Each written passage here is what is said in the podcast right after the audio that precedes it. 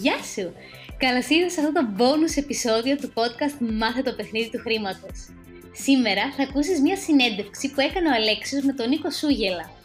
Ο Νίκος είναι λογιστής και βασικά ήταν και ο πρώτος μας guest speaker στο podcast. Καθώς τα τελευταία δύο επεισόδια τα έχουμε αφιερώσει στους μικρομεσαίους επιχειρηματίες, είπαμε να φέρουμε έναν ειδικό στο τραπέζι για να μας πει πώς να ξεκινήσει κάποιος σωστά μια επιχείρηση. Οπότε το επεισόδιο αφορά και όλους εσάς που το σκέφτεστε ή θα θέλατε να ανοίξετε τη δικιά σας επιχείρηση. Καλή απόλαυση! Καλώς ήρθες στο podcast «Μάθε το παιχνίδι του χρήματος». Ζούμε σε έναν κόσμο όπου το χρήμα παίζει κυρίαρχο ρόλο, αλλά κανείς δεν μας έχει εξηγήσει τους κανόνες του παιχνιδιού, καθώς η οικονομική παιδεία δεν διδάσκεται στα σχολεία. Αυτό είναι το σωστό μέρος για σένα που θέλεις να μάθεις πώς να διαχειρίζεσαι σωστά τα χρήματά σου, πώς να αποκτήσεις παθητικά εισοδήματα και πώς να αρχίσεις να χτίζεις όλες τις σωστές συνήθειες που θα σε βοηθήσουν να πετύχεις όλα όσα ονειρεύεσαι. Παρέα με την Αλεξία Βασδέκη και τον Αλέξιο Βανδόρο θα δούμε όλα αυτά και πολλά ακόμα. Γιατί το παιχνίδι του χρήματος είναι τελικά το παιχνίδι της ζωής. Νίκο, καλησπέρα. Καλησπέρα σε όλους μας. Ε, έχω μεγάλη χαρά σήμερα που κάνουμε ένα ακόμα επεισόδιο podcast μαζί. Γιατί; Ένα, ήσουν ο πρώτος ε, guest ομιλητής που είχαμε. Σε έκανες το, το ποδαρικό πριν από μερικές εβδομάδες. Και είμαι και γουρλής. Είσαι και γουλής.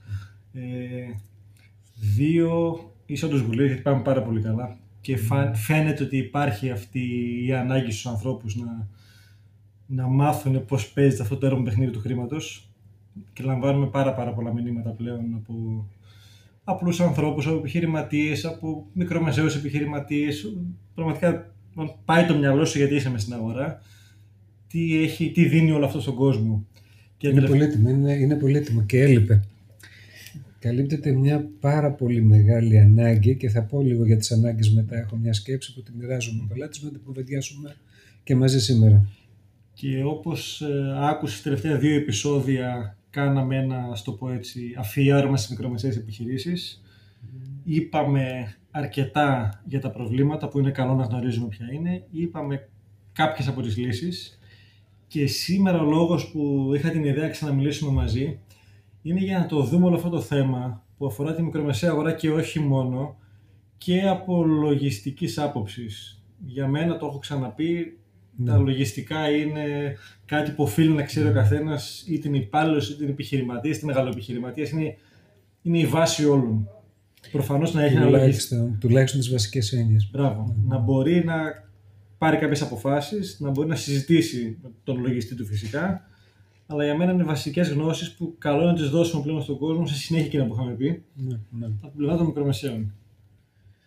Ε, πάρα πολύ ωραία. Τώρα που είπες ε, για το θέμα της ανάγκης και συζητάω πάρα πολύ με τους πελάτες μου γύρω από αυτό το θέμα και τώρα που είπες αυτή τη λέξη μου κάνεις ένα... Ε, μου βάλες πώς το λένε, με τσίπησες, ναι, ναι. Ε, θέλει πολύ μεγάλη προσοχή για μένα αυτό, να εστιάσει ο επιχειρηματίας. Και θα το πούμε παράδειγμα. Ε, κουβεντιάζουμε με φίλους μου πελάτες γιατρούς και τους λέω το εξής. Ε, ότι η γνώμη μου είναι ότι το μέλλον της ιατρικής ποιο είναι το άμεσο που μπορούμε να δούμε ε, πέρα από την εξέλιξη της επιστήμης και τα λοιπά, της, ε, όλα αυτά που γίνονται κάθε μέρα και δεν τα μαθαίνουμε κιόλας. είναι ότι το ιατρικό επάγγελμα ένα χαρακτηριστικό του θα είναι α, οι γιατροί οι οποίοι συνδυάζουν την κλασική ιατρική, την κλασική θεραπεία με την εναλλακτική θεραπεία. Δεν είναι τυχαίο σήμερα ότι πολλοί γιατροί ασχολούνται και με την εναλλακτική θεραπεία γιατί το βλέπουν σαν ανάγκη και βλέπουν και την, το- την αποτελεσματικότητα στο συνδυασμό όλων αυτών που σπουδάσαν, που σπουδάσαν τόσα χρόνια με τις νέες εξελίξεις που υπάρχουν που είναι πάρα πολύ σημαντικές. Σωστά. Ή το άλλο παράδειγμα, ας πούμε, ένα απλό καθημερινό που είναι το ψαράδικα. Τι είδανε κάποιοι ψαράδες που πουλάγανε ψάρια, πώς θα φέρουν περισσότερη πελατεία, αποφασίσαν να τα ψήνουν κιόλας. Και πλέον αυτό έχει αρχίσει και επεκτείνεται. Γιατί το είπα αυτό; Άκουγα προσεκτικά τις δύο, τις, τα, τα δύο επεισόδια που γυρίσατε για τις μικρομεσαίες επιχειρήσεις και σκεφτόμουν το εξής ότι είναι πάρα πολύ σημαντικό ο επιχειρηματίας πλέον κατά τακτά διαστήματα και όταν λέω κατά τακτά διαστήματα κάθε δύο χρόνια, κάθε τρία χρόνια να κάνει αυτό που κάνουν οι μεγάλοι, δηλαδή να σκέφτεται το εξής απλό πράγμα.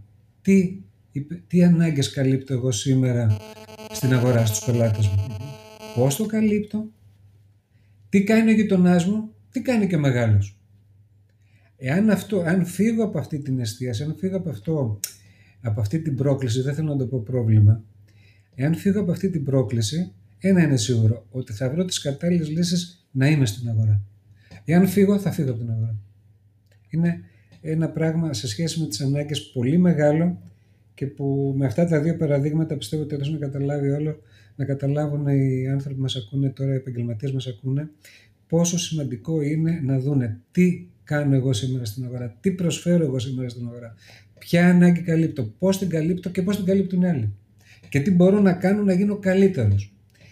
Και η πάσα σε αυτό έχει να κάνει με άλλο ένα ερώτημα. Γιατί να έρθει ο άλλος σε μένα να αγοράσει αυτό που θέλει και δεν πάει στον άλλον που το πουλάει.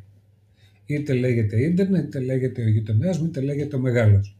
Δεν θέλω να βάλω Αυτό το ερώτημα, αν κάτσει κάποιος και ασχοληθεί σοβαρά με το τι κάνει, θα, θα, θα βρει μέσα από αυτό σε τι μπορεί να, είναι, σε τι μπορεί να έχει πλεονέκτημα. Ή να το έχει και πώς θα το κάνει καλύτερο, ή αν δεν το έχει, να το βρει. Και να το βάλεις στη, στην επιχειρηματική του ζωή. Σωστά. Παράδειγμα, ποια είναι η ποιότητα του προϊόντος που εγώ έχω, μπορώ να διαφοροποιηθώ σε αυτό; Ε, οι προσφορές πώς παίζουν με όλα αυτά τα προγράμματα που υπάρχουν τώρα, την επιβράβευση, δηλαδή πώς μπορώ να χρησιμοποιήσω με τον καλύτερο τρόπο την προσφορά, την έκπτωση, σαν κίνητρο μεγάλο στον άλλο να προτιμήσει εμένα από τους άλλους; Έχει ένα παράδειγμα που έχει μέσα και την πραγματική προσφορά δικό σου είναι αυτό που είχες κάνει, φαντάζομαι το κάνεις ακόμα. Το συνεχίζω. Ναι. Ότι για τις επιχειρήσεις, τις καινούργιες που ξεκινάνε. Τους... Δίνω δωρεάν συμβουλέ. Μπράβο. Είναι, είναι η δικιά μου προσφορά και το κάνω με αγάπη, γιατί ξέρω πολύ καλά πόσο σημαντικό είναι να ξεκινάει ένας μια επιχείρηση. Είναι αυτό που λέγανε αρχαία, είναι, η αρχή είναι το ίμιση του παντός. Κυριολεκτικά είναι πολύ σημαντικό και θέλω να συμμετέχω σε αυτό. Ανεξάρτητα αν θα συνεχίσω άλλος να συνεργαστούμε μετά κτλ. Αυτό είναι προσωπική του επιλογή. Είναι δικιά μου προσφορά σε αυτό. Να επανέλθω σε αυτό σε σχέση λοιπόν με το, με το ερώτημα γιατί ο άλλος να έρθει σε μένα, είναι η συμπεριφορά μου πρέπει να την κάνω καλύτερη.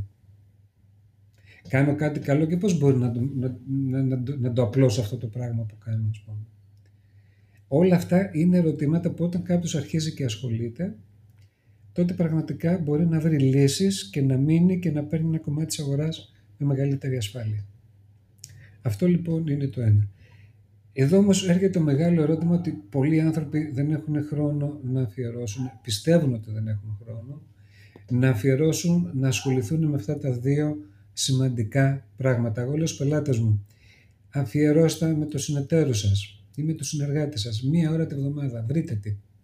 Φύγετε από την επιχείρηση αν θέλετε και πηγαίνετε πιείτε ένα καφέ, καθίστε και σκεφτείτε την επιχείρησή σας απ' έξω, όχι από μέσα. Γιατί όταν είσαι μέσα, σκέφτεσαι τις επιταγές, το ΦΠΑ, το μου κακομίλησε ο πελάτης, ο προμηθευτής που δεν μου φέρει καλά τα πράγματα.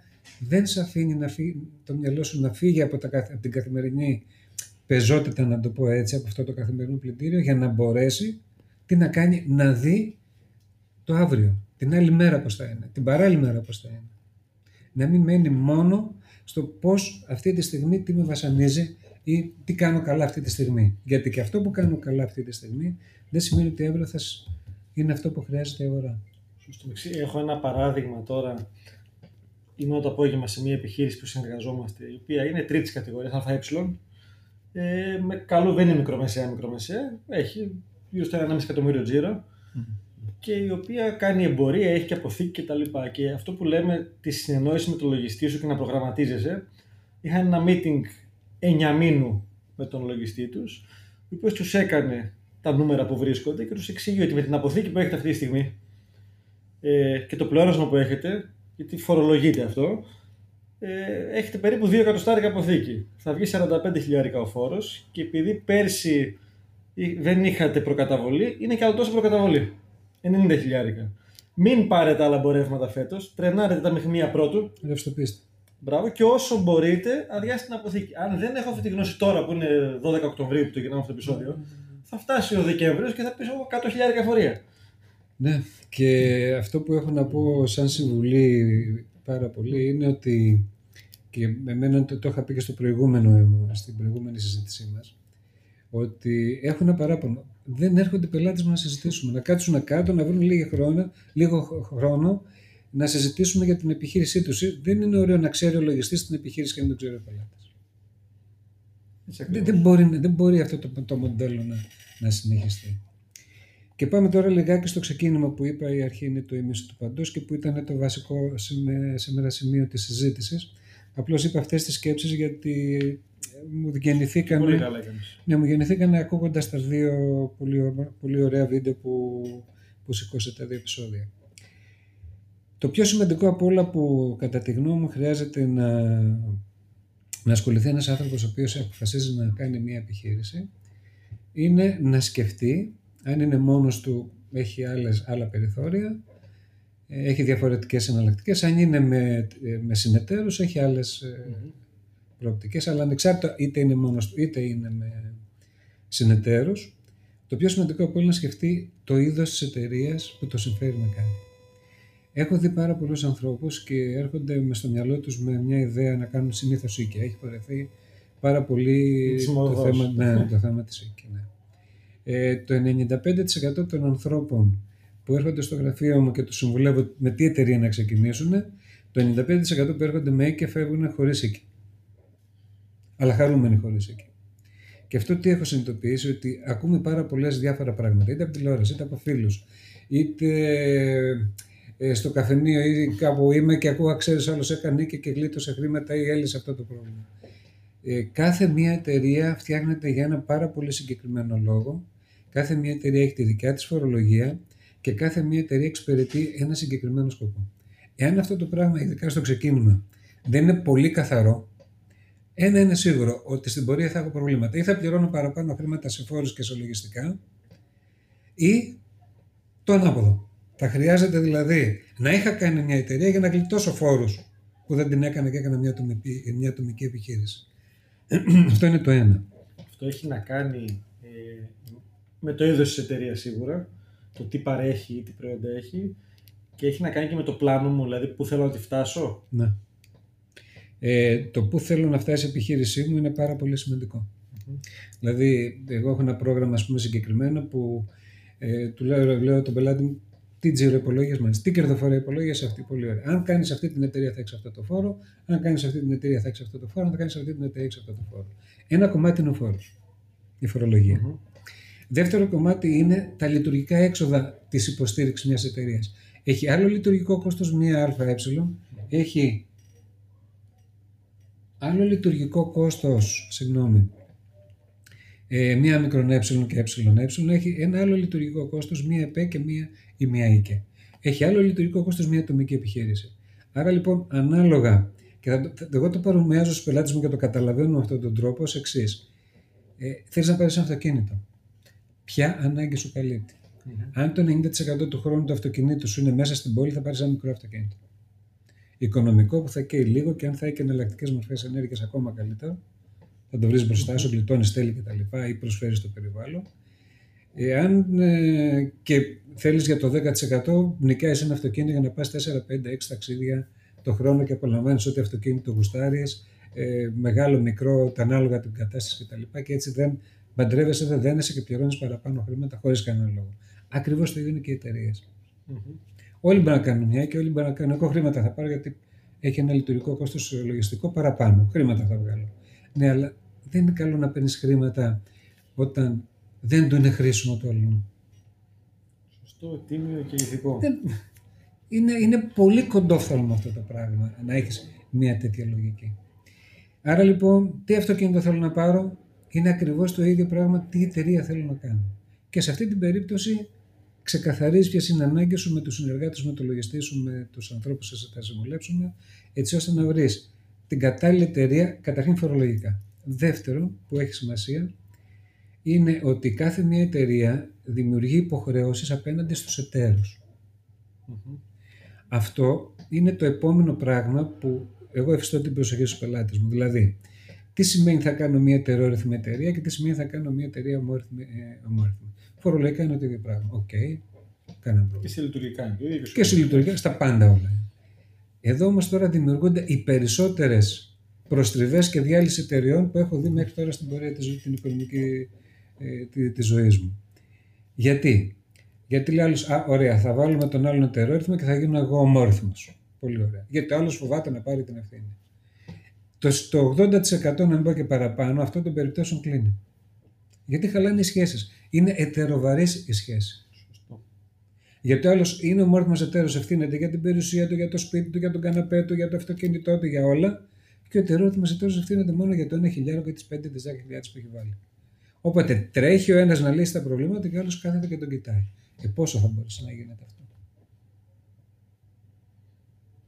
Και το είπα έτσι με ένα παράδειγμα για να το καταλάβουμε. Το τι εταιρεία λοιπόν θέλω να κάνω, ε, χρειάζεται να δω λοιπόν ένα το φορολογικό και το δεύτερο το θέμα της σχέσης των, των ανθρώπων και το τρίτο που είναι πηγή ε, προστριβών συνήθως είναι ε, έλα μωρέ κάνει ένα καταστατικό. Για πες γι' αυτό. Α, ξέρεις λέει, εμένα λέει είχα κάνει μια εταιρεία παλιά ε, και το καταστατικό το είχε φτιάξει ο λογιστής. Γι' αυτό έκλεισε και την εταιρεία τους λέω, όταν μου το λένε εμένα αυτό. Και θέλω να το εξηγήσω. Όταν κάνεις ένα καταστατικό, το σημαντικότερο από όλα που είναι να βάλεις μέσα αυτό το καταστατικό είναι. Ο χωρισμός.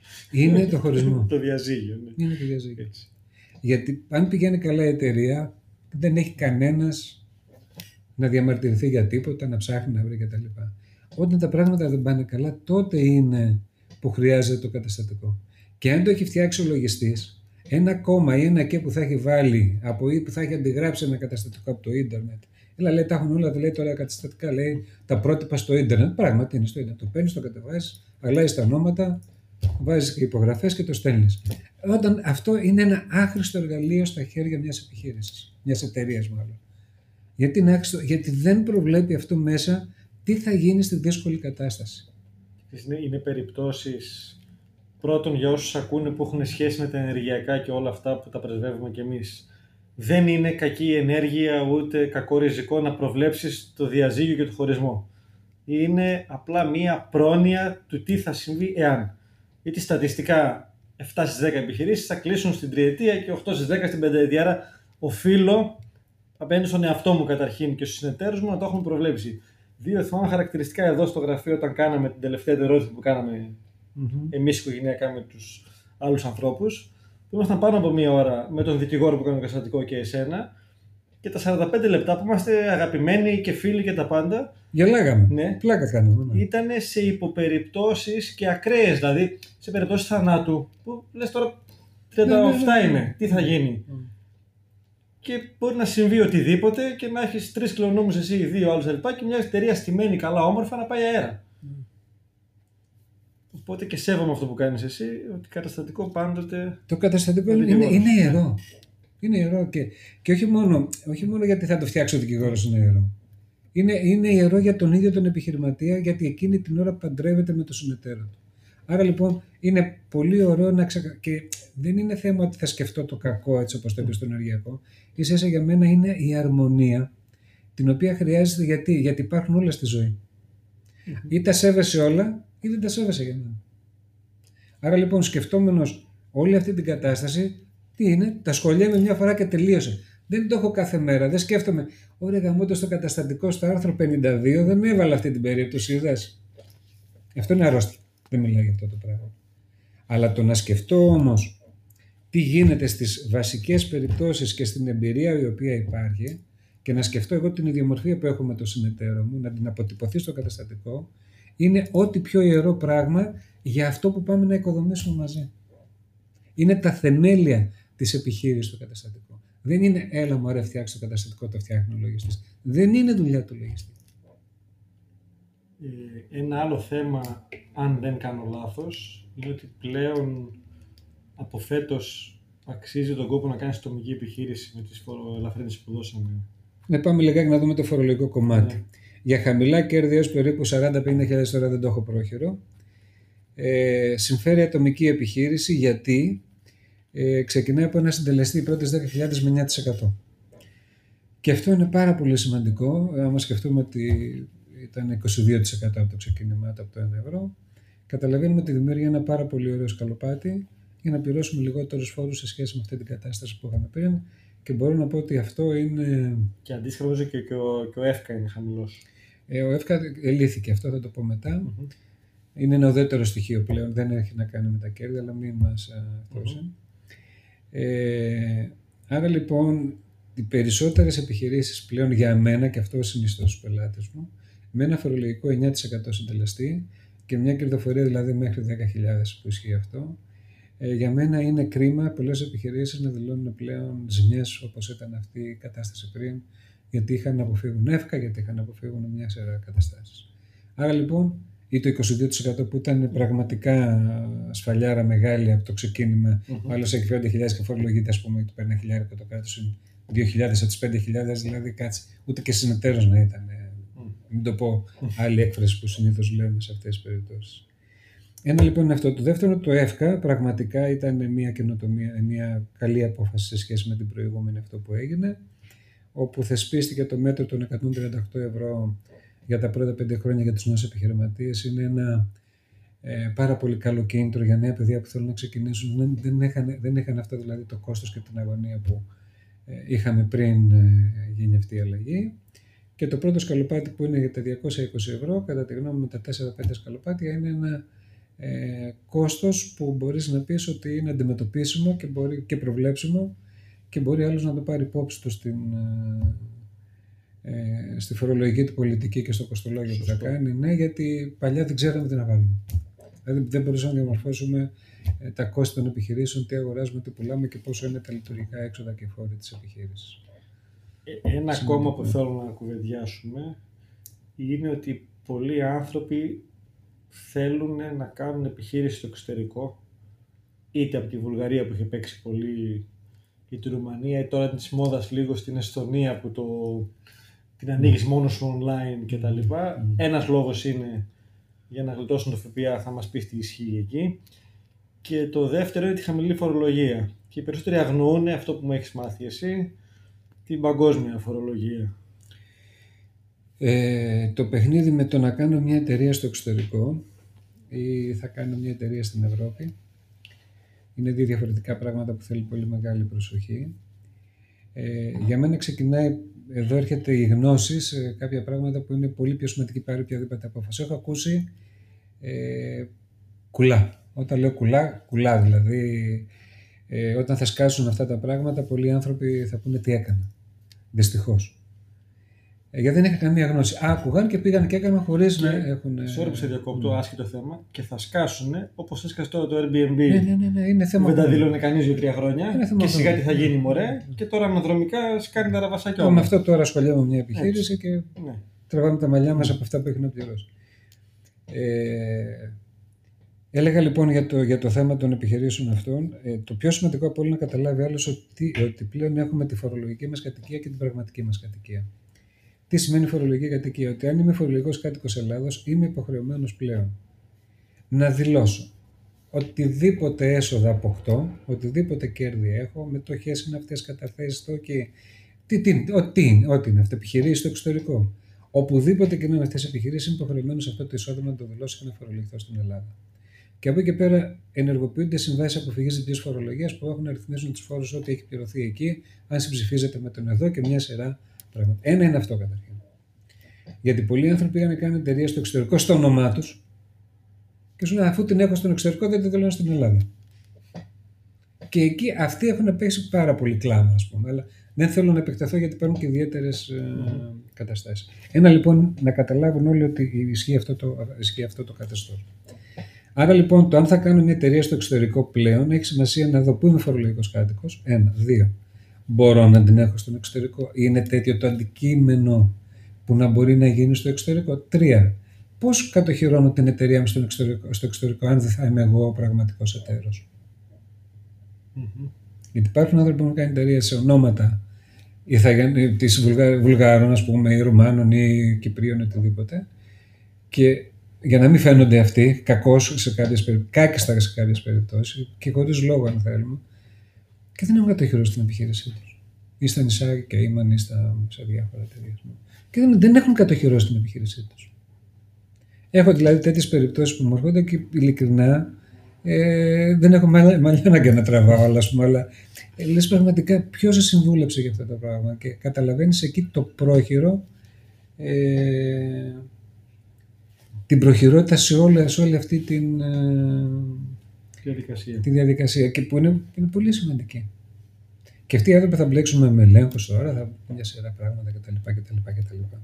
Άρα λοιπόν, το αν θα αποφασίσει κάποιος να κάνει μια εταιρεία στο εξωτερικό ή αν έχει εταιρεία στο εξωτερικό, φιλική συμβουλή, ε, βρείτε τους κατάλληλους ε, συνεργάτες ε, και συμβούλους έτσι ώστε να δείτε πραγματικά πώς παίζεται αυτό το παιχνίδι, γιατί πρόκειται περί μεγάλου παιχνιδιού. Και δεν είναι απλά πάρω μια εταιρεία έτσι όπως το είχαν παρουσιάσει στην αρχή κτλ.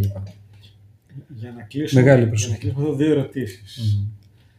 Η μία είναι τι συμβουλή θα έδινες σε έναν άνθρωπο, οποιαδήποτε ηλικίας, μικρής ή μεσαίας, θέλει να ξεκινήσει να επιχειρήσει σήμερα στην Ελλάδα; Mm-hmm. Και δεύτερη θα μετά. Η πρώτη είναι για μένα, ανεξάρτητα της ηλικίας έτσι όπως το είπες, είναι να αγαπάει αυτό που θέλει να κάνει. Αν υπάρχει αυτό, είμαι σίγουρος ότι θα βρει τον τρόπο να το κάνει. Θα βρει και τους κατάλληλους ανθρώπους για να το συμβουλέψουν για να το κάνει. Ακόμα και να μην το ξέρει πώς θα το κάνει, θα το βρει. Έχω δει ανθρώπους ε, στη ζωή μου οι οποίοι κάνουν λάθος δουλειά. Και μπορεί να έχουν βγάλει και χρήματα, αλλά τα υποφέρουν. Έχω δει ανθρώπους οι οποίοι ε, τους άρεσε πάρα πολύ αυτό που, που αποφασίσαν να κάνουν και οι περισσότεροι από αυτούς είχαν ξεκινήσει χωρίς μία και έβλεπες τη σπίθα, δηλαδή το μοναδικό του κεφάλαιο ήταν η σπίθα στα μάτια τους. Κυριολεκτός αυτό δηλαδή τώρα που το σκέφτομαι, mm. έρχονται άνθρωποι ας πούμε και συγκινιάμαι. Ε, μια σπίθα στα μάτια τους ήταν το κεφάλαιό τους. Και μεγαλουργήσαν, είναι ευτυχισμένοι, έχουν κάνει ε, πάρα πολλά πράγματα. Ε, η πρώτη συμβουλή είναι, για μένα είναι να αγαπάς αυτό που θες να κάνεις, να είναι αυτό όσο το δυνατόν κοντά σε αυτό που σου αρέσει και αυτό να υπηρετήσεις το κριτήριο το να κάνω μια, α, ξέρεις, είναι της μόδας αυτό. Ή ξέρεις κάτι, έχω ένα μαγαζί ρε παιδί μου και τι είναι, τι είναι στην περιοχή αυτό, ναι. Μ' αρέσει, μ' αρέσει πάνω να το ανοίξω, καφέ ή πάνω να ρίξω ρούχα, ας πούμε. Γιατί ρώτησα και πέντε ανθρώπους και μου το είπαν. Δεν ρωτάμε τον εαυτό μας τι θέλουμε. Μπορούμε να ρωτήσουμε τους πάντες γύρω μας, αλλά ξεχνάμε να ρωτήσουμε εμάς τι θέλουν, πώς θα περνώ την ημέρα μου. Αυτό είναι το, το, για μένα το σημαντικότερο. Και τελευταία ερώτηση για να κλείσουμε έτσι, προκλητικά. Εάν μπορούσες να γυρίσεις πίσω και να συμβουλέψεις τον 25χρονο εαυτό σου, τι θα το συμβουλεύει, τι θα του έλεγε.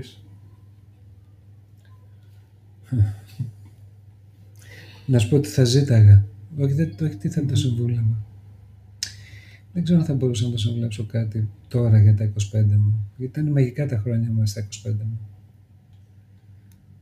Πήρα πάρα πολλά πράγματα από εκείνη την ηλικία.